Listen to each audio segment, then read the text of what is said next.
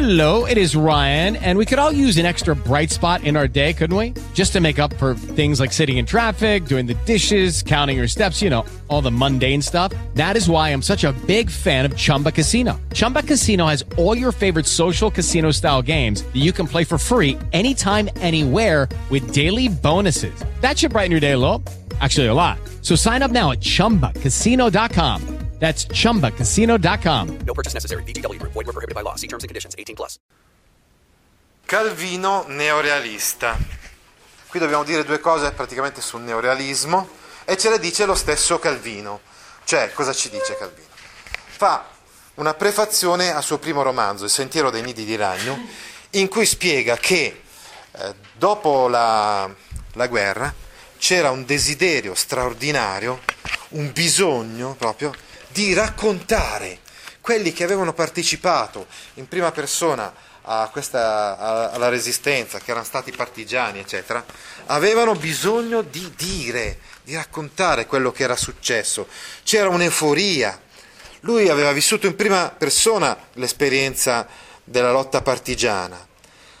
Nello stesso tempo, però, alcuni, diciamo la verità, in questa euforia, eccetera, si erano lasciati un po' prendere, no? E avevano quindi creato un tipo di letteratura un po' epico, celebrativo della resistenza.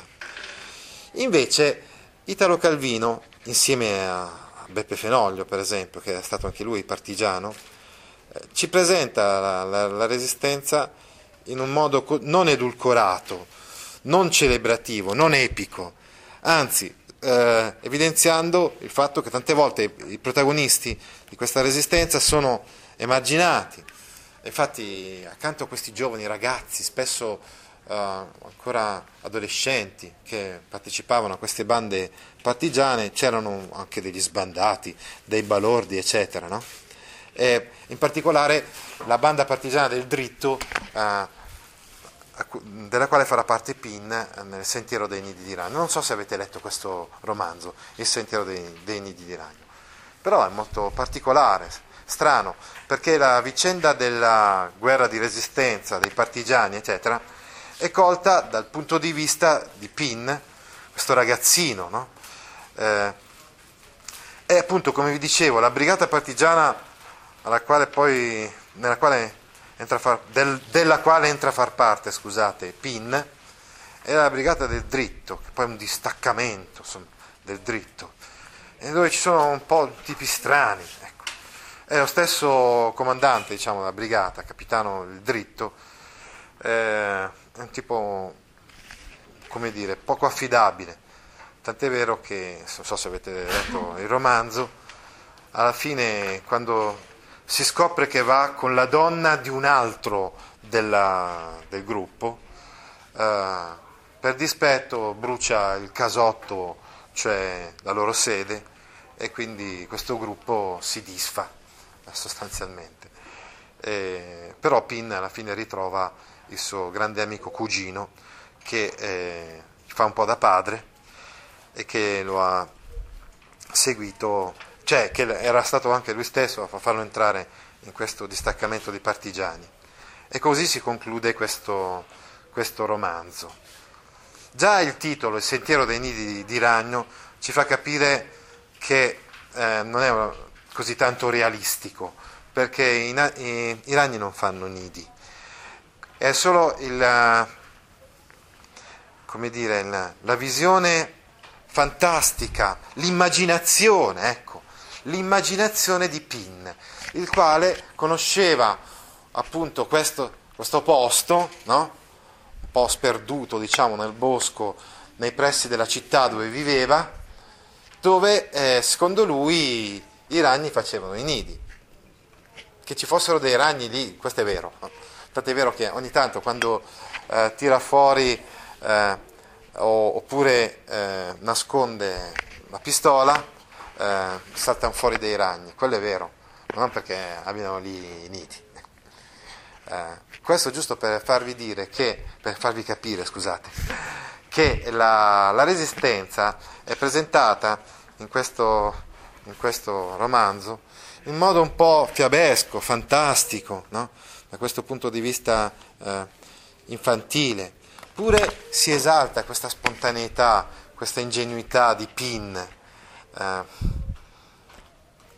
Quindi diciamo che il nostro Calvino tutto sommato aveva 20 anni quando aveva fatto la sua esperienza di partigiano, giusto? 23-43. Quindi non è che ci sia una totale...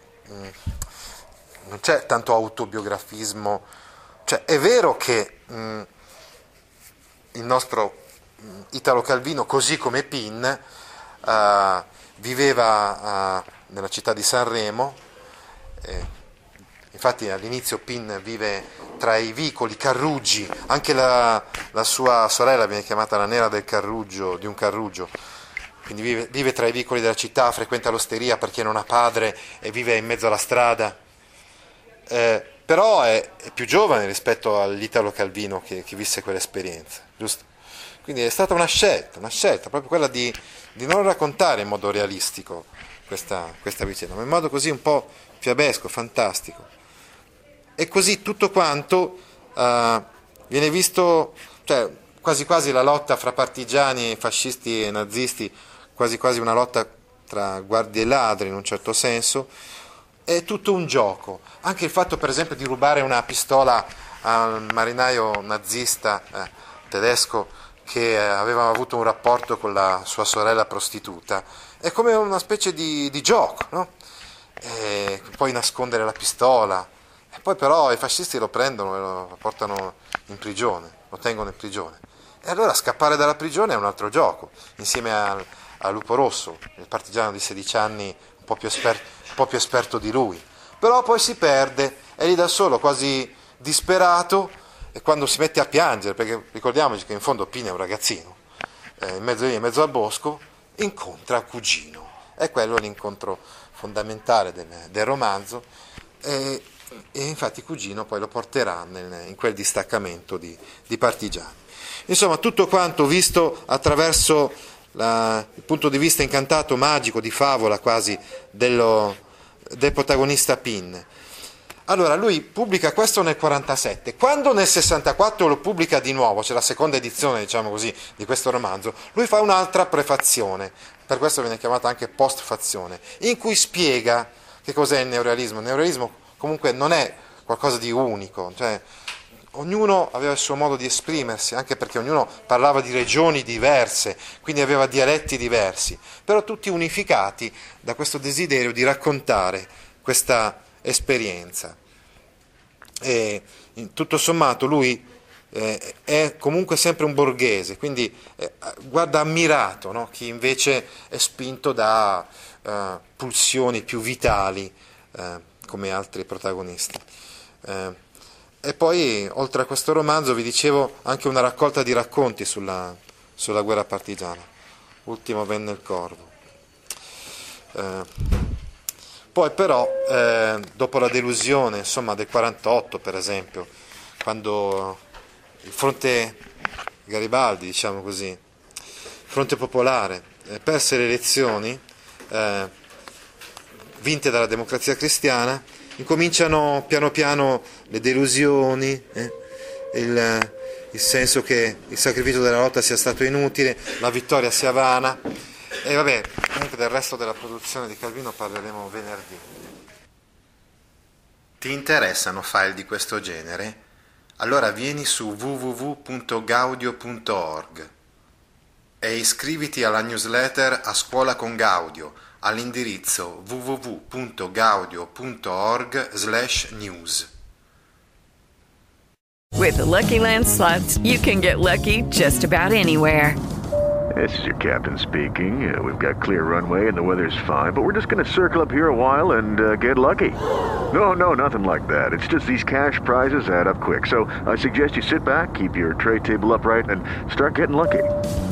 Play for free at LuckyLandSlots.com. Are you feeling lucky? No purchase necessary. Void where prohibited by law. 18+ terms and conditions apply. See website for details.